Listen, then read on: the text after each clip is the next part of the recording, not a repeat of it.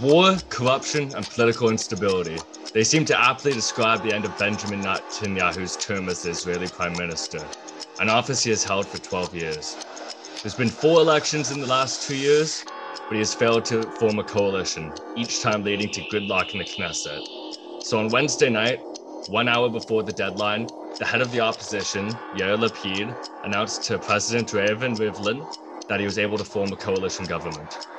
However, Yair Lapid, the head of the centrist Yesh Atid party, will not become prime minister. Instead, Naftali Bennett, his longtime rival and leader of the New Right party, will replace Bibi. This coalition government also marks the first time Mansour Abbas will take part and is the first time an Arab party will be part of the government in decades. Nevertheless, with a fragile majority of only plus one and disparate political beliefs amongst the coalition parties, this makes for a fragile arrangement. However, Bibi is a cat with nine lives, so I'd never fully count him out. So now to discuss, I have my co-host here, Jonah Van Drysum, and Neave Ben Jacob, a former member of the IDF.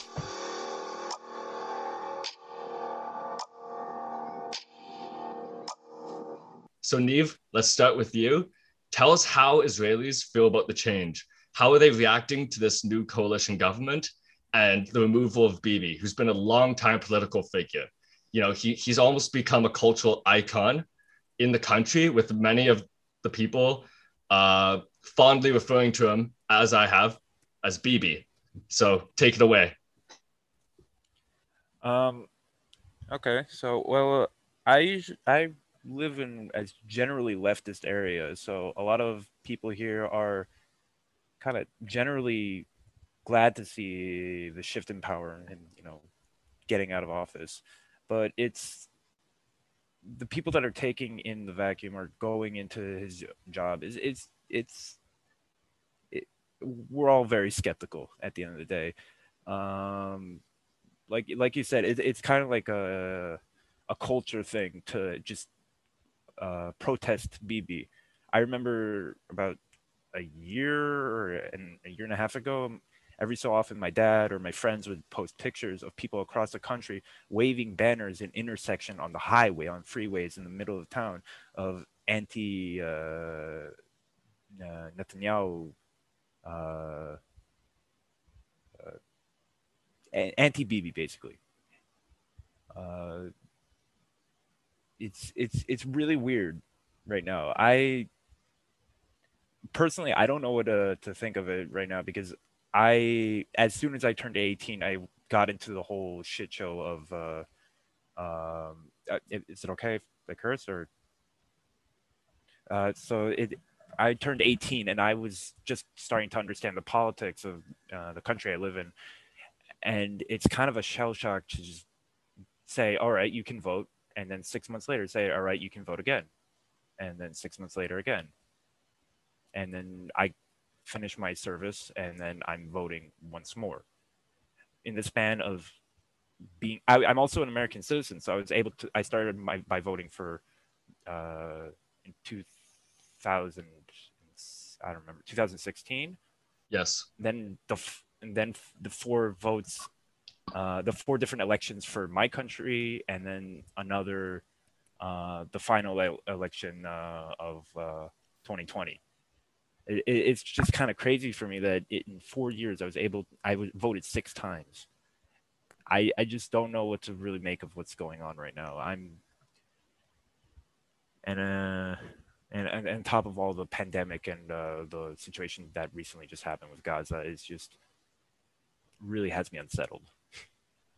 If if I can follow up on kind of that unsettlement you have there, um, obviously this change in government, the the stability that has kind of somewhat seemingly come now to Israel, the Israeli political scene with this uh, announced coalition. And obviously, as John stated, the Bibi still has a week to try and blow this thing up. Um, and it, it, it, there is a lot of speculation that Yamina, uh, one of Naftali Bennett's members, one or two, could defect to Likud and bring them down. So obviously, still tentative.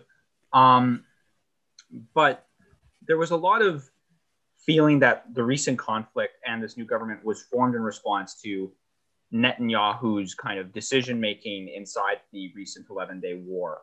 Um, can you tell us just obviously from your community and from your perspective, how responsible you think the political instability and uh, Netanyahu's attempts to hold on to power were for uh, responsible for this the most recent flare up of, of violent conflict. I don't think uh, specifically he had anything to do like any major part in the conflict. It's this the conflict between Gaza is recurring. It's something that happens every year, especially during this time period. Uh, it happened during Ramadan and also the uh, Jerusalem Day. And for you guys, I don't know if you know, but during Jerusalem Day, there's uh, what's it? So supremacists, Jewish supremacists, waving flags and being just obnoxious uh, all across Jerusalem to the Palestinians there. It's, it's just something that reoccurs. In general, though, I think the instability is something that didn't happen overnight over the recent decision making of uh, Bibi. It's just over, especially over the pandemic, but it's a buildup of all the like the wrong stuff uh, decisions he's made, from uh, constantly pushing back his own uh, trial using the pandemic as a, an excuse, as the way I see it. So I think I think maybe what Jonah is trying to get at there, um, you know, correct me if if you if I'm wrong, but uh, the Gaza war seems to be inexorably tied to politics. I mean, uh, the PLO obviously called off the elections because they thought Hamas was going to take charge. So we can say from that maybe Bibi didn't start the conflict, but like he's definitely as the strong man he presents himself as, similar to Putin or Bolsonaro. They they exploit conflict to uh, you know stir up nationalist sentiment and get a boost in the polls. But it, it, it, hasn't seemed to work this time. Are Israelis just fed up with the violence? Are they looking for a more moderate solution for like peace? Well, it, for sure, it's definitely tied to politics. It, it's 100%. One of the things that I don't know if you guys know about this, but we call we don't call them wars. We call them uh, operations, just for the political card that we can hold, that we can hold. So, uh, uh, in terms of uh, I don't know how Bituach Leumi, which is uh, government spending for the reserve duty, for instance, so we get more funding for that, or when it comes to the UN or whatnot, it it there's a huge difference between calling it an operation and a war. And I think this time, in terms of uh, Bibi using it as help, I don't I, I don't know if it was because Israelis are fed up or it, from specifically I, I, I don't know really what to make of it. Uh, I think um, um maybe maybe a better way to clarify, right? In the sense of you know, kind of thinking about is like obviously it's linked to politics, and as you said, right. So what you're saying to us, as far as I'm gathering, is right. It wasn't really Bibi starting this war now to try and keep into power as some have tried to portray it as, but ultimately it was still his responsibility because of his policies and kind of his long-term attitude that's ultimately, you know, as much as there's these yearly, uh, as you called them, operations um, around this time and kind of a flare up of conflict, conflict around Jerusalem Day, kind of the recent lead up and avoidance of criminal prosecution and criminal justice is ultimately what made it an untenable situation. Is that correct? Yeah, I guess. Um, it, whether he's he had a hand in starting it or not, I, I don't know. But whether he used it for political gain, that that I do know. Um, so you think you think he exploited the violence to try and boost Israeli nationalism? I don't think. I think so. At All in an attempt to keep his seat of power. From a pre, from history of knowing him, uh, I know his main goal is just to keep his seat of power. And I think that goes to something Jonah said, which is the corruption charges. You know, as long as he remains prime minister, he can't really be charged. Yeah, John, um, you're frozen right now. There you go. Oh, there you go. You're back. Yeah, you're yeah, back. As long as long as uh, Bibi stays as prime minister, he can't be charged. Is that correct, Neave? Uh, from a technical standpoint, he can be charged, but I think as long as he has power, he will do everything he can within that power to delay it and delay it and delay it until I don't know what his end game plan is. I mean, he used the I mean- pandemic lockdowns to delay his trials. Yeah, so like obviously legally he's in court right now fighting it out. Like it's not like he's completely immune, but he can abuse the office of he can abuse his office to delay and and uh, obstruct the the justice system. Yeah, he, he definitely can, and I think he knows that people know notice it, but he's just delaying. I guess what I see is inevitable. Maybe he has an end game plan that seems to work out for him, but I sure hope it won't. So what do you think of his opposition? Do you have any faith in them? I don't have that much faith in the opposition, to be honest. I know they're equally just they're very equal to him. They also want a seat of power just for the sake of power, from what, the way I see it.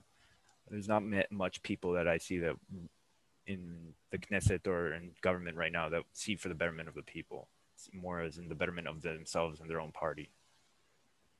And as you know, in a, in a young adult of this country, I don't know how that affects me in the future. The two names that have been obviously Yair Lapid is the largest and most powerful member of this coalition as the most seats, the person who is given the mandate to form government. Um, however, uh, Mansour Abbas uh, obviously is joining the cabinet, um, not only joining the cabinet, but likely joining the security cabinet, which is the most exclusive and powerful part of the Israeli government. And obviously, uh, Naftali Bennett joining as prime minister, and then Yair Lapid and him switching the positions of foreign affairs ministers. So three very, very different people there, um, obviously united around this idea of ditching Netanyahu. I mean, do you are Israelis thinking that this is going to bring stability? That you know, the, the, the coalition has promised to just focus on economic, domestic issues, try and you know, Lapid, Abbas, and Bennett all have a veto on any foreign policy issues, so it's not likely a ton is going to change um, other than perhaps some slowdown of current Israeli policy. But my, my more general question is do people think that this is going to calm things down, at least that this is a unity government, that it, this represents a number of factions, and even if it doesn't accomplish a great number of things, it might just cool tensions because things might just not be happening, and by having things kind of chill, um, be by not having all these great big political conversations. It would be kind of a managerial government. Do you see that being kind of what's coming into place, or do you think it's just going to be this government is so different, so completely at odds that it's going to collapse within a year? Um, I don't know about collapse, but it's completely different from what we're used to. Again, like 12, I don't know, 12 or so years of uh, Bibi's government. It, it's going to be extremely different. Whether we see it as something good, I don't think a lot of people see it as something good. I think a lot of people see it as a different danger to worry about because Bennett has his agenda, which is uh, I'm not actually quite sure about that. Actually, I think of it, on. Well, I mean, was Netanyahu's chief of staff, so has some Yeah. similarities to him. He so, had, yeah. so kind of. I actually saw him once. oh, did you? So, so I think uh, I think what we're trying to get at is here is like this is more or less more of the same, won't it be? I mean, like I feel at least that uh, not much Yeah. will change. I mean, Bennett is uh, part of the military apparatus. He was a Secretary of Defense from 2019 to 2020.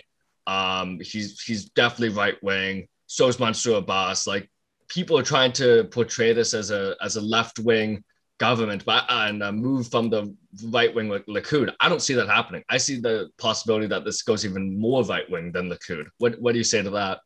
I do think it will be more right winged. I think it's going to be more uh, warmongering, honestly. Um, that I am worried about, as you know, someone who's still doing reserve duty and has friends that are also doing still active. Uh, just in general in safety, but also for in ger- general in the future. I know it's all they want is just more power and to get it from like not uh, I don't know how to put words into it. I'm trying to translate it from Hebrew. Not not to get it from the best of sources, I guess. Okay, so uh, what what about you, you've talked a lot about foreign policy, the warmongering, but what do you think about domestic change? I mean, uh, Tel Aviv is a famously left wing, you know, like pro gay marriage, uh, pro women's rights city, but the rest of the countries, especially the rural parts, are, are a lot more conservative.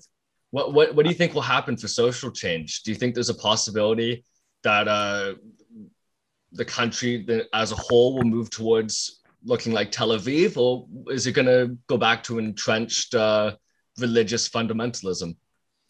I think domestic policy won't change too much, to be honest. Um, everyone's f- focused on the foreign policy, but also, I don't think Bennett is a complete. It's completely blind. Like he sees the amount of the the how uh, central Tel Aviv is and similar uh, cities to this liberal state of mind. But um, I, I I don't think he'll do any drastic changes for the for the against liberal the uh, liberal state of mind. Kind of moving off of policy and more of kind of your concern to the future. Um, you mentioned obviously member of the Israeli former member of the Israeli Defense Force. Um, you were called up to service again as a reservist uh, during this most recent flare up of tensions and the conflict. Yeah. Can you, and obviously you're worried because I'm sure you don't want to go out again with a gun in your hand that you said you, are friends and you don't want to go out there, you know, obviously doing your duty, but not something you enjoy, something you're looking forward to. Can you kind of just describe what it was like for you being called up, especially as someone who was not in active service, but then was had to be called up um, by the government and put into a really difficult situation? Can you know tell us what you're comfortable Con- with? But please, if you Con- describe. Yeah, yeah, yeah. Yeah, I can. I think. I think I can talk about that. Um, for me, luckily, I don't have to go out to anywhere dangerous, but it's no less critical. Um, contrary to what it might sound like, I I was glad I was called up. Um, because I was called up a few days, three or four days after the whole uh, attack began. I knew it was going to come. I, it was just a matter of time. But I was glad I was called up because I knew uh, the soldiers that are still in duty they were doing their job, and I knew I was going there to relieve them. I whether I was doing something, I was going to do something important or not. I know the most important thing I was going to be doing is letting those uh, guys, you know, rest after long long hours of work. Like the the shifts that we had to do were 12 hours and 12 hours every rotation. It's it's, it's kind of brutal. So you just uh, said that you expected it to happen. You expected to be called up. You expected the violence. Why is that? It, it's not that I expected the violence. Well, I did expect the violence, but that's just from you know prior knowledge of my uh, previous service. It's just from a hunch or from uh, how I knew things usually behaved and how things came out. Even if I wasn't in duty, we we all know how things happen here. Gaza starts launching rockets. The IDF will deter those rockets and also actively attack launch sites uh, or any other target it deems fit. The the IDF deems fit. So I knew it was going to happen, and I knew because of where I was, I was uh, where I served, I knew uh, I needed to be called at some point to help in the effort. So obviously, Israel pulled out of Gaza in 2006, um, but there's been occasional uh, military incursions uh, into the area, um, especially to sometimes clear out high-level targets. Um, what what do you think the chances are that this uh, escalates once again and that uh, ground forces uh, could be deployed. I mean, every time one of these rocket attacks happen, we see uh, Israeli tanks massing on the border. You know, whether it's a show of force or intent, or you know, they're actually intending to go in is always unclear. But w- what do you see the likelihood that a that a ground uh, force could be sent in again? Maybe even an occupation, like like happened uh, in the early 2000s. I don't think an occupation will happen anytime soon. I, I hope I'm right. Um, and in terms of another flare up, from uh, looking previously in the past two years, I don't think a flare up will happen anytime soon because a conflict usually happens in regards to what's going on right now in the country or going on in the area, uh, whether it be in a, a, stabbing attack in Jerusalem, or the end of the Ramadan clashing with the flags, or what happened in the temple of the, at, at uh, the mosque Al Aqsa. It, it really depends on what's going on, and unless something major happens again, I don't think anything will seriously happen. Okay, so you mentioned the Al Aqsa Mosque there. Sorry, John, to cut you off there. Um, Go ahead. Uh, maybe do you want to explain to people what what this is and why it's so contentious? Why is the Temple Mount such a big deal between Israelis and Palestinians? In general, or the situation that happened? Like, why? in general, like, well, both. Well, why is this a continued source of conflict between these two peoples? Well, El, Al Aqsa is a mosque that is uh, above the Western Wall. Uh, and the only people that are allowed there freely to traverse there are Palestinians or Arabs or Muslims, or I'm uh, not quite sure how to define them, but they freely roam there. Uh, and heavily geared police officers in full riot gear and uh, rifles and whatnot and occasionally, you know, groups of uh, tourists or Jews are allowed to go up there with uh, the simple rule of not being allowed to wear any religious symboling and not to be disrespectful to the area. It's it's generally a holy ground for Muslims. Um, there, the mosque used to be also open for everyone, for all people, but uh, a few years ago there was a incident with an Australian uh, tourist lighting lighting a fire in the mosque, and then the mosque was closed to only Muslims. Uh, what recently happened, as we all know, is uh, officers, uh, police officers stormed the, the mosque while people were praying. But it's a pretty gray area. What what happened? And one uh, hand, I know that we know that I know that the police officers were attacking the rioters because they were being provoked by being thrown rocks at, but they were using also excessive force. And there was also the mixture of what was happening uh, around Jerusalem in general, the eviction of people from their homes, and it just caused a lot of tension uh, that to build up and you know just pop uh, in that area.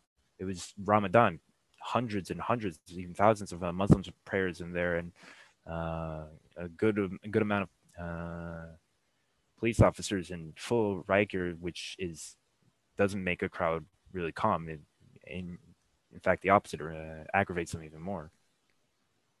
So is it is it uh would I be correct in saying it's kind of hard to pin, pin blame on completely one side or the other? You know, both of them act in provocative ways. Both of them uh, have like a very like there's a lack of trust and faith between the two groups. So all these provocations uh, between them, you know, it easily escalates uh, since there's no goodwill between the two parties. Is, is that basically correct? I, I think there well, there is no trust whatsoever between uh, the Muslim population or Palestinian population and um, the police and also the religious populace.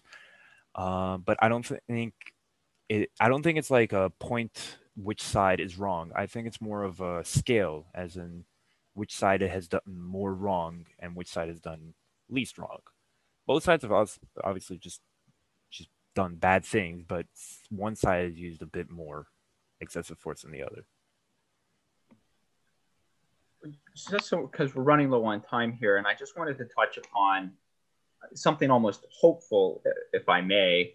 Um, but just kind of with the change in government and with the change in the U.S., there was there's a lot of speculation that uh, Biden is going to have the ability with this new government uh, because it will be a better relationship than the one that Obama and Biden had with Netanyahu and on and on and on, right? With Democratic presidents struggling to have a good relationship with him. Um, obviously there's a lot of questions still, but do you think that Biden is going to be able to exert more influence over this government? A and then B, is that give does that put Biden in a strong enough position to, you know, I think it's doubtful that anyone is going to be negotiating like a grand peace plan. But do you think Biden could move the needle uh, in a, a truly positive direction, or is it just going to default backwards?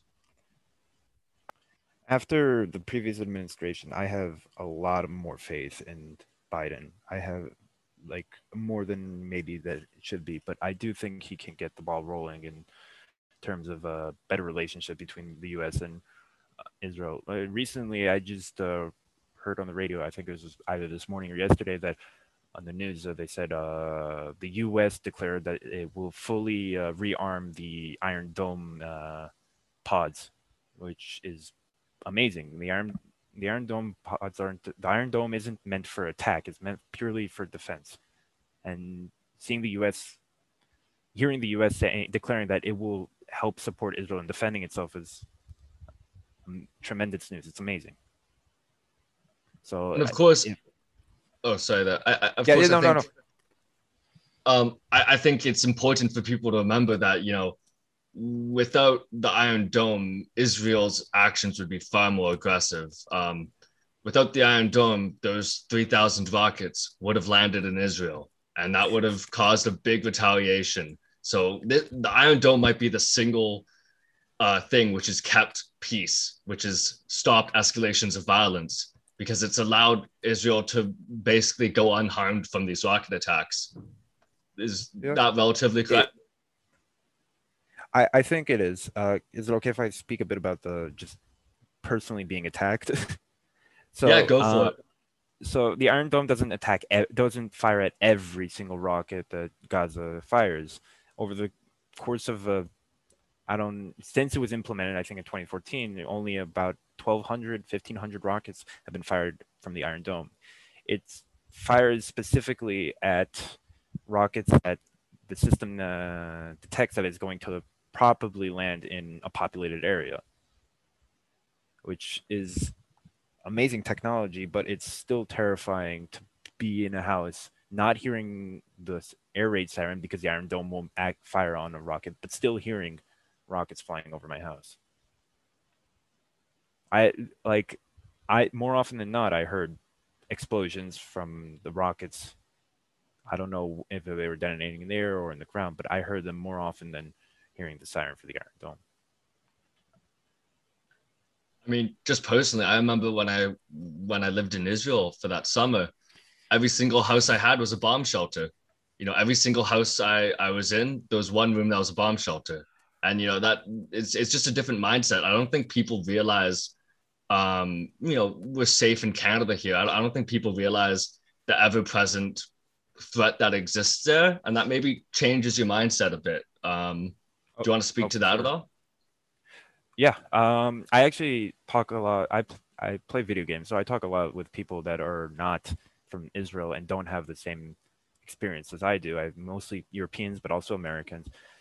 And when I talk to them, it's it's kind of weird because when they're talking about a bomb shelter, you immediately think, oh, it's just a crazy guy who thinks it's the end of the world. But when I'm talking about a bomb shelter here, it's like, who doesn't have a bomb shelter? You'd be crazy not to have one or how normal it is how in schools in uh, parallel to having fire drills, we also have missile attack drills. And in the actual schools, every section of the school has a, a, sign saying how many seconds you have to reach the bomb shelter before a potential bomb can happen. Rooms can potentially go up from 120 seconds to as little as 15 to 20 seconds to reach a bomb shelter. It is it sounds crazy, but it's it's normal here. It, it's normal life like that.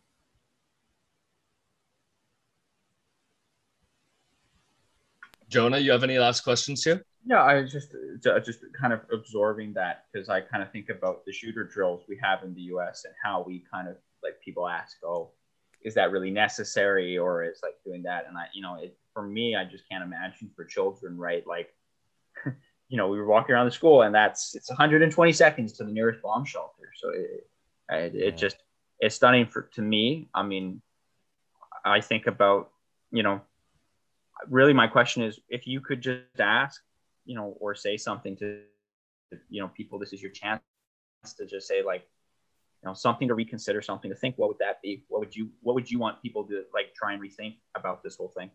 Well, yeah, like what, what are some of the biggest misconceptions from uh, that you see in the newspapers? Like what what do we get wrong about this conflict? The Israeli people and the Palestinian people. It, uh, what I want mostly to get is that the Israeli people, even those that still serve in the IDF, mostly you know the the lower ranks, not the high command, and Palestinians or Muslims that are under the ruling of Hamas. At the end of the day, we don't represent these groups, these organizations, whether it's Hamas or our government, and we're just normal people that want peace. We want pe- we want to live our days peacefully, normally, go to work, come back home safely without worrying if uh, a two-ton explosive device is going to land in my home. And uh, what about the idea? You see this in the news a lot that Israel's an apartheid state.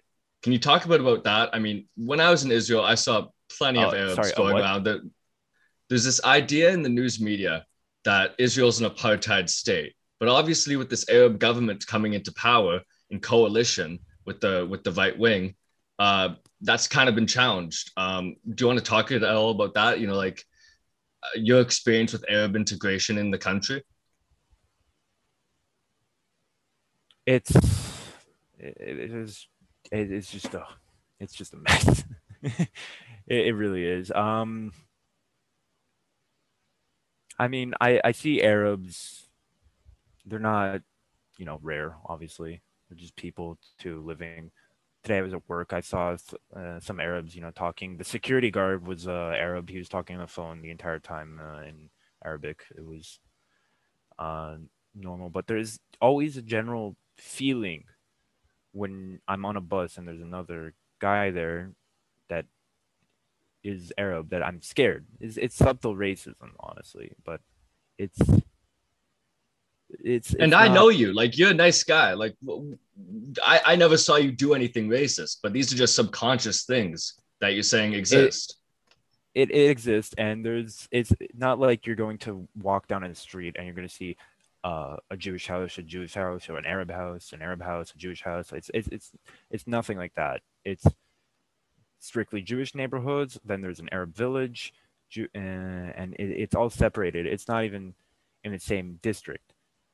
Um, like self-segregated almost. Self, yeah, and it's not even also just you know completely towards only uh, Arabs and Jews. It's also Jews and religious Jews, um, or as uh, the Hasidic.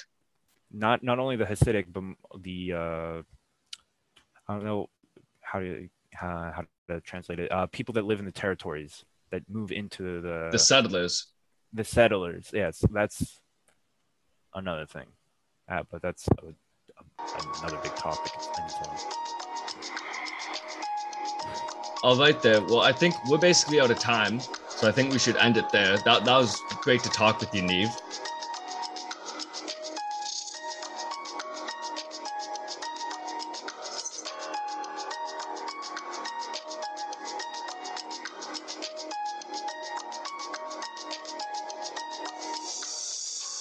So, John, that was a really interesting conversation with uh, Neave Ben Jacob there. I think really insightful guy.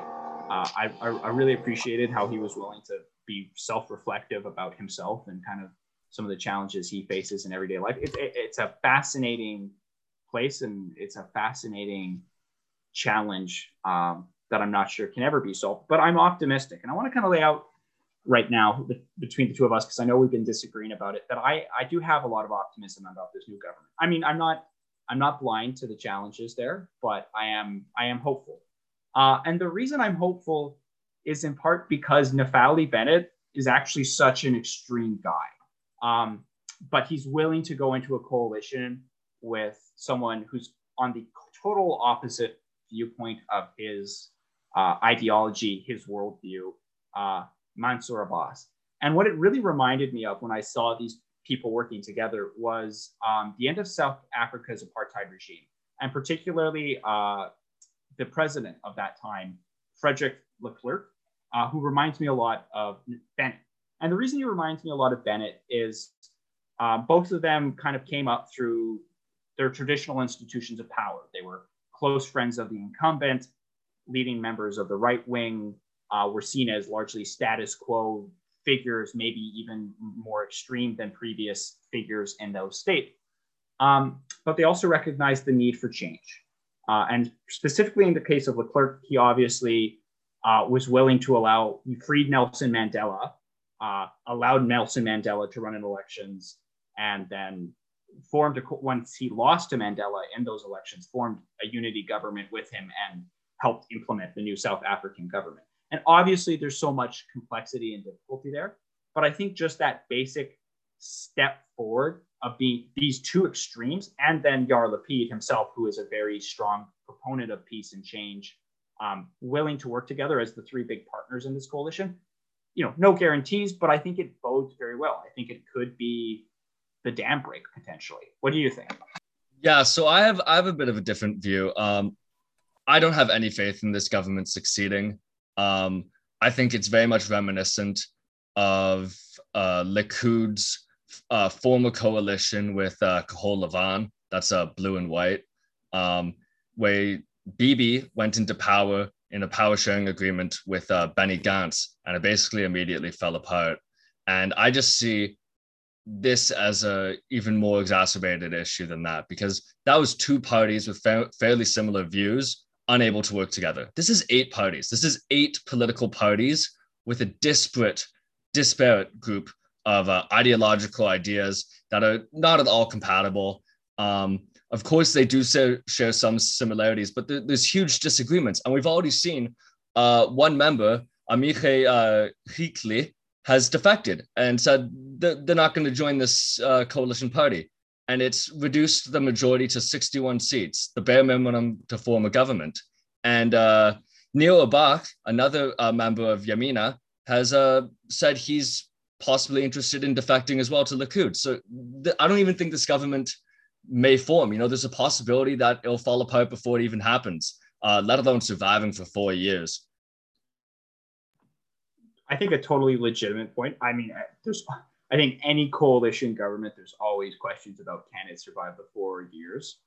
I think, you know, Yamina is a very interesting party because it constantly combines, and this combines itself with Likud, right? You've seen that the, in the last, in the what is it, the four four elections they've had in the last two years, uh, Yamina has run uh, in two of those elections as a joint slate uh, with Likud. So you're absolutely right that th- there's a real possibility of defection. Oftentimes, though, you do see this in Israeli politics, uh, particularly with MPs who are kind of on the edges, who are not that popular with the leader, and they're like, "Oh, I may vote against the confidence motion." And I'm sure you know Naftali Bennett wants to be prime minister really, really badly. He knows if he goes into an election now after making this deal without having delivered something, his base is probably going to bail on him and go to Likud. So I, I mean, there's obviously dangers within that. But my guess is that the members who are threatening to defect will have some pretty senior ministries um, to kind of assuage their guilt. And I also think that actually bodes well that such um, aggressive opponents of of the left uh, of this plan would actually end up be giving ministries to placate themselves to support this plan because I think it means that they are acting in such a way that they know that people. I think a Israel is just sick and tired of constant elections. I mean, I I can't. I've had to vote three or four times in the last four years, right? And I'm I don't want to vote that much, so I can't imagine how sick and tired of it. So I think there's I think there's just a kind of a sick and tired of so much political churn, and particularly with Netanyahu's corruption, that I think they will get in. Um, obviously, narrowly, as you said, but I think, I think, in, I think stability will come purely out of a sense of people are tired. Yeah, and I want to touch on two things you said there. So first, uh, you mentioned uh, Yair Lapid and the power sharing. Uh, I think I think you're right. Uh, Bennett does want to be in power, and Yair, Lapid did something uh, pretty smart, but which could turn out to be a fatal mistake. He he offered Naftali Bennett the first two-year term as prime minister, and they're going to exchange and uh, swap, and he'll get the second two years. This is a sign of good faith. He's putting himself out there.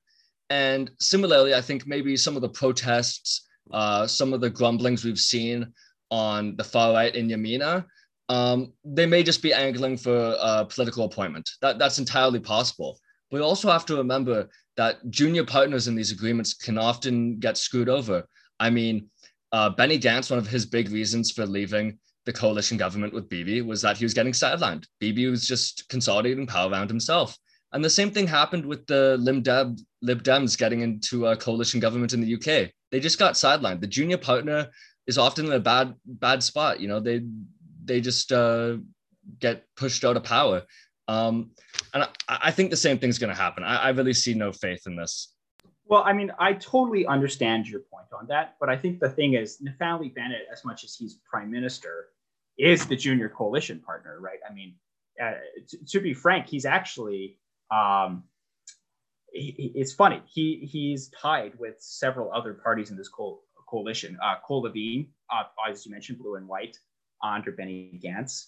Uh, and, and, you know what? And Benny Gantz himself is an interesting figure because he was the leader of the uh, anti-Netanyahu campaign for the first two elections, and then because people were getting because COVID nineteen hit and there was really seen as a push, he bent uh, and joined Netanyahu's coalition. So uh, it's not surprising to me uh, that that coalition fell apart just because Gantz was so mad. I, I mean, to an extent, I actually think there's less trust between Gantz and Lapid than there is between uh, Lapid and uh, Bennett because Gantz betrayed Lapid uh, to join Netanyahu when Lapid quite purposely combined his party to join a slate with blue and white in the previous two elections to fight, uh, first three elections to fight Netanyahu. Um, so I, you know, there's there's so many unique dynamics in this coalition, but I think the thing is, no one's going to be able to sign blind each other because it is uh, there's no true senior partner in this coalition. I mean, if it was that Yamina and Bennett were the dominant party in this, that they had, say, 30 seats of the 60 seat coalition, I would say, yeah, you're probably right that Bennett's going to dominate, that he'll probably try and consolidate power. But Lapid has specifically placed each of the party leaders on the National Security Council. Uh, Benny Gantz is going to remain as defense minister. Lapid's going to take over the foreign ministry, and that will be the rotation he has with Bennett. Uh, and then Mansour Abbas, I'm not sure if they've officially announced what ministry Abbas is going to be holding in the cabinet, but my understanding from the agreement is he will be inside the security cabinet, which is massive. And so it's not like one party or the other is going to dominate so much in that extent. And then once again, individual ministries, you kind of get to those domestic ministries. Obviously, they're powerful, um, but individual ministers will control that bureaucracy uh, and will obviously not want one party or the other to steal that away. So, uh, but within that self, of course, that could be the thing that brings down the coalition, right? That everyone's there's no there's no natural balance of power within inside this coalition, so it could fall apart. But I think that's also the opportunity here, right? That everyone's truly on equal footing. Um, now the question is, okay, everyone's on equal footing, so that how much is going to actually get approved in cabinet? How much legislation is going to get on the table? Um, you know, Israel faces a major economic crisis, as does most of the world. How are they going to? And that's what this coalition is all about. They're going to get uh, economic aid out there. They're going to get moving obviously Mansour Abbas, I imagine, is going to demand a lot more support for uh, Arab Israelis, uh, Muslim Israelis, and potentially even more support inside the Gaza Strip, which makes sense. I'm sure that's already been partially agreed to inside this agreement. But the question is how extreme, how much support is, right? Because there is certainly a sense of Israel and Israelis wanting to make sure that they're taking care of themselves themselves first and absolutely right because they feel they've been mistreated by the world and others and they need to protect themselves. So i think more than the foreign policy question because i think the foreign policy has stability in the sense of how the cabinet's been set up i think it's that question of the domestic push and pull because uh, bennett is obviously someone who led the settlers was a settler leader. Um, one, much of the way i kind of see him is similar to potentially de Klerk and he's someone who understands the settlers does not want a two state solution.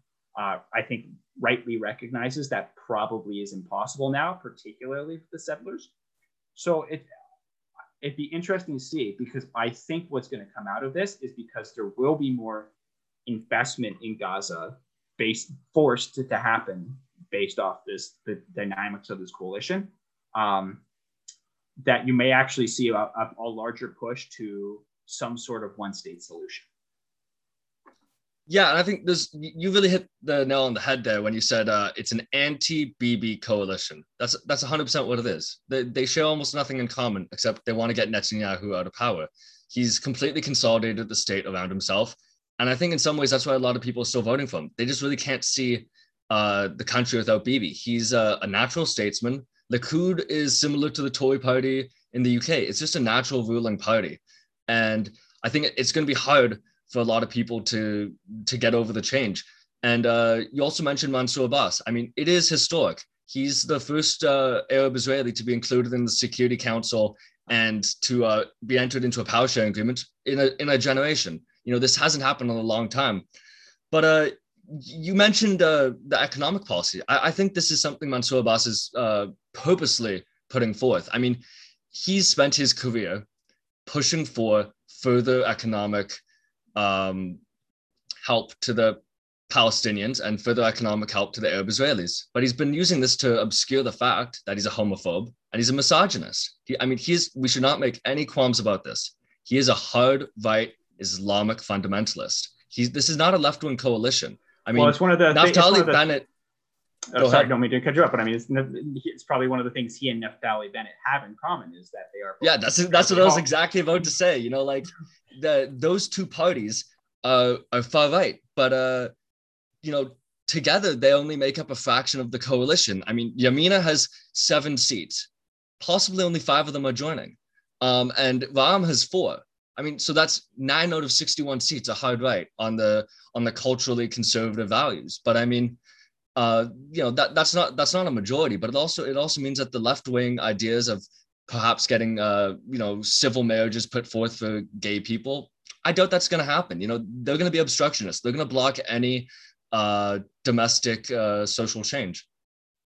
No, absolutely. And I mean, Yair Lapid himself is not, uh, you know, he is a, he's a true centrist. I, he he is, you know, he he's quite an interesting figure to me um, because he has quite ably navigated this crisis um, from the beginning, right? I mean, you talk about we, you know, he he was once again like Bennett was an ally of Netanyahu, came out of a coalition with Likud where Netanyahu seized more power for himself and alienated his coalition partners. Um, so you know, it it, it, it I it will very much I, I think on those kind of interesting societal changes, kind of like the core parts of Israeli culture. I, I do agree with you. You're not going to see those big fundamental shifts. But I think at the same time, kind of, you know, the peace process and kind of that hope to have stability will be there because I think there's such fatigue right now, particularly with the flare up of the conflict, that why haven't we got this done? You know, and I and I heard it even with with Neave, right? Like, you know, he is proud Israeli, proud of his country, proud of his heritage. You know, everyone should have the right to do so and be that, right? But he has no, you know, he has fear about Palestine and that stuff, but he doesn't have hatred in his heart. I don't think most people in Israel have a deep-seated hatred of each other, but it's it's fear, and you see it ingrained in the culture.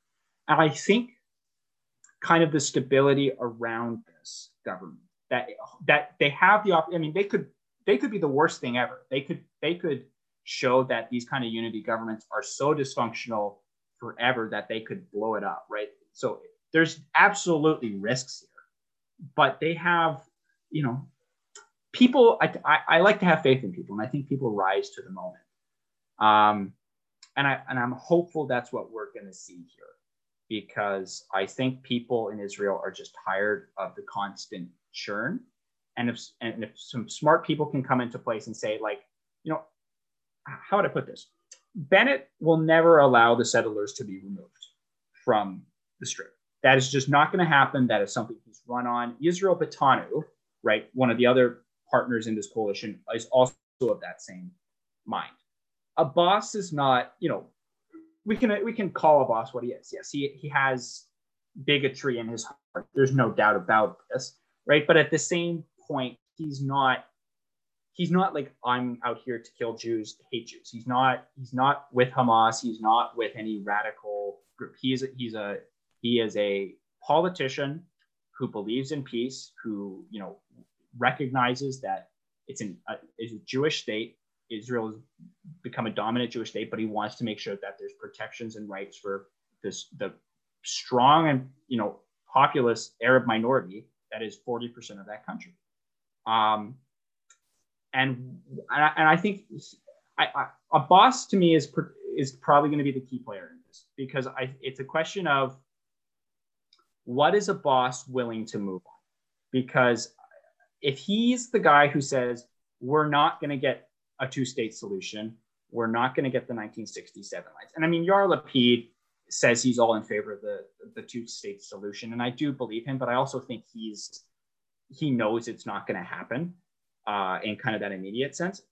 I think there might be like it's interesting. I think if they work together on it, there might be like I think the solution is almost an embrace of of sorts of Bennett's vision, right? Where it's not a you know it's not two states, but it's one state where the Arab minority you know see similar things in other nations where there's strong cultural divides. North Ireland is a really good example of that, right? Where you have the nationalists and the, the loyalists who have basically equal standing in the parliament and run on lists and, and stuff like that, where you could you could see very much a dualist system like they have in North Ireland come into place, but it is ultimately kind of much like much like Ireland, almost two separate-ish nations, but not really because everything kind of is interconnected. So I don't know what that's going to look like, but I definitely think that there's some really unique opportunities there.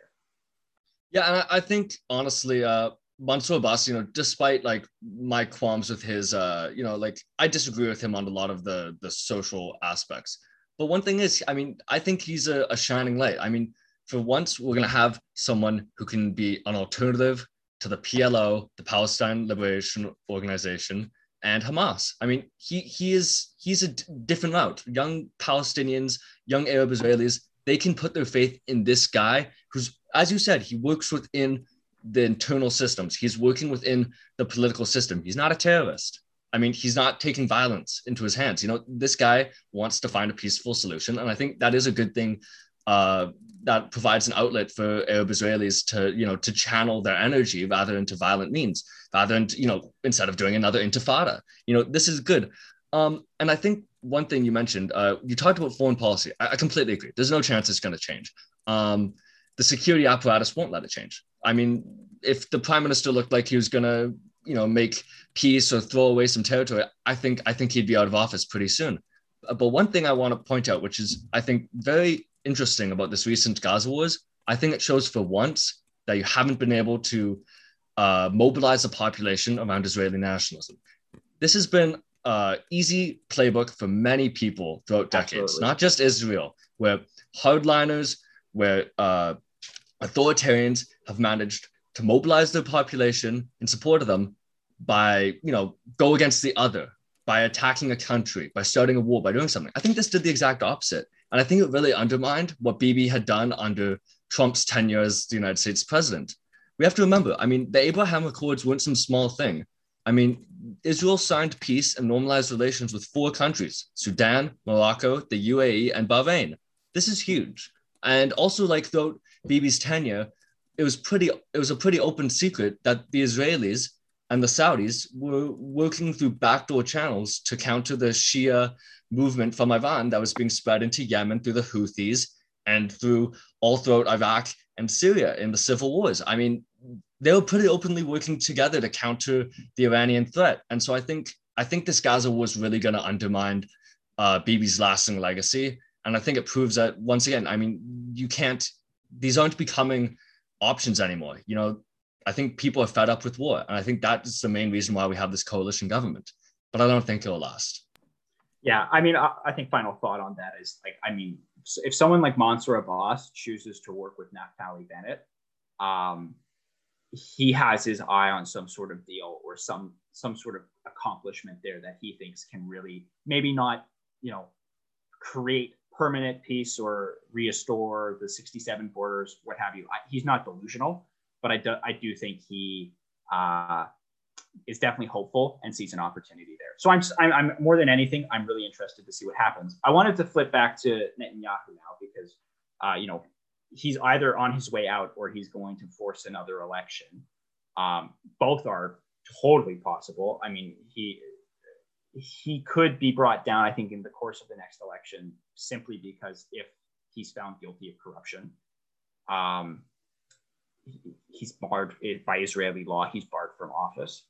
Uh, he's been charged. Obviously, there's attempts to change it. So you, if you're charged, you get removed from office. Uh, I doubt that's going to be able to pass parliament because there are a number of Israeli parliamentarians, I'm sure, who at some point in their lives have been afraid of criminal charges coming their way. So we'll see what happens there. But more than anything, I'm just thinking about Netanyahu as kind of that cultural figure in Israel, right? That if, if he goes, you know, there is going to be a lot of fear in Israeli society, and and not I think rightfully so. But you know, as you said, I, there's certain people in the media who try to dismiss the Abraham Accords, what have you. They're they're significant.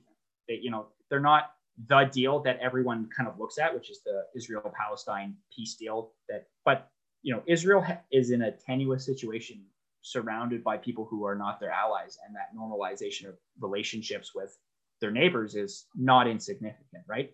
So I and I don't think his legacy in that regard is going to get undone.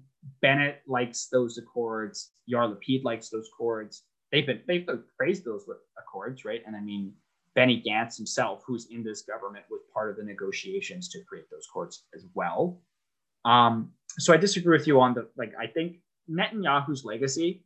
He's the longest serving prime minister in Israeli history. I mean, he has done, you know, more. Con- he has fought in more conflicts as a prime minister. He has negotiated a number of agreements. Um, so no, I, I don't think his his legacy will be reduced. His power, though, his power in Israeli culture is certainly going to be reduced. Uh, there, I think there's a lot of speculation that he he's going to hold on to the Likud leadership. He's going to keep fighting. He's going to do this, this, and that. I'm not so sure. I think once he's out of office, once he doesn't have the powers of the prime ministership to fight with, I think his standing and kind of culture is going to be severely, and maybe that's more what you meant, and maybe I, I apologize if I misunderstood. Uh, but you know, he is going. He he will be a significantly reduced figure, absolutely. Um, he will be far more reduced without if he is found guilty of corruption.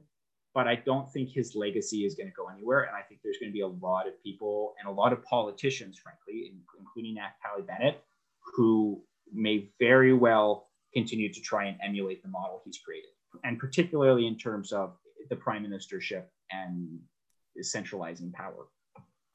Yeah, and I just you know I think it's it's interesting we talk about uh, Bibi's power. We have to remember that Bibi's power largely comes from a small segment of the society.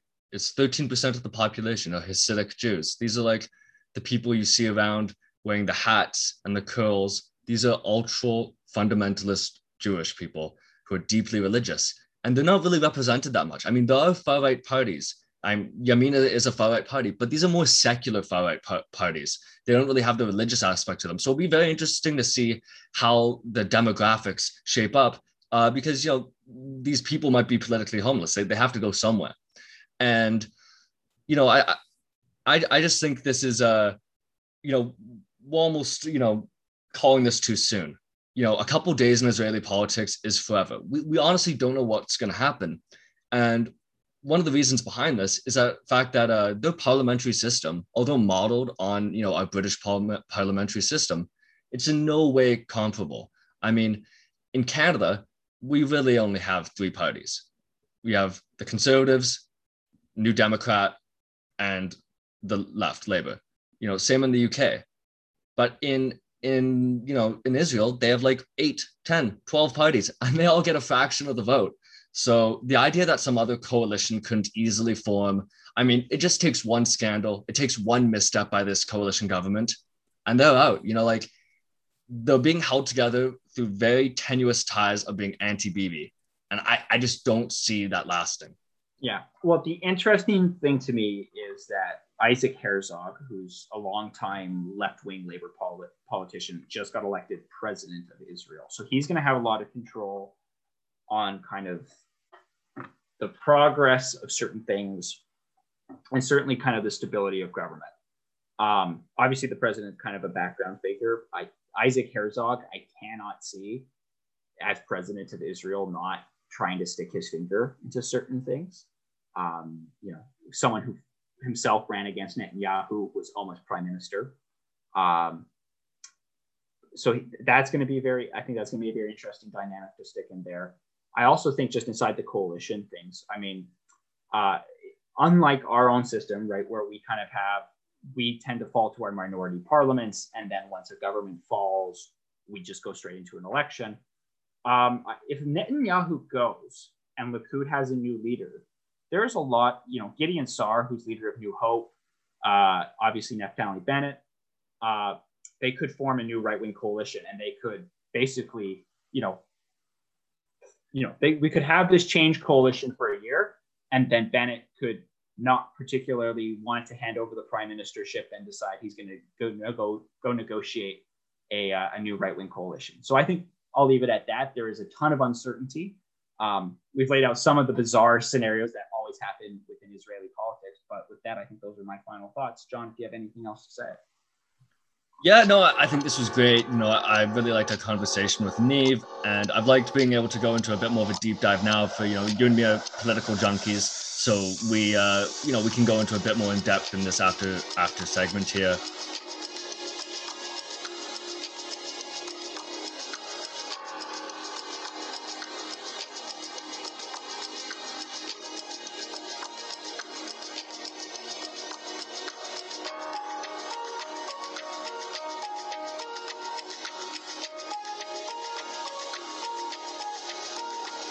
This is Times Escalate, a podcast covering the collapse. And for all those out there, thanks for listening.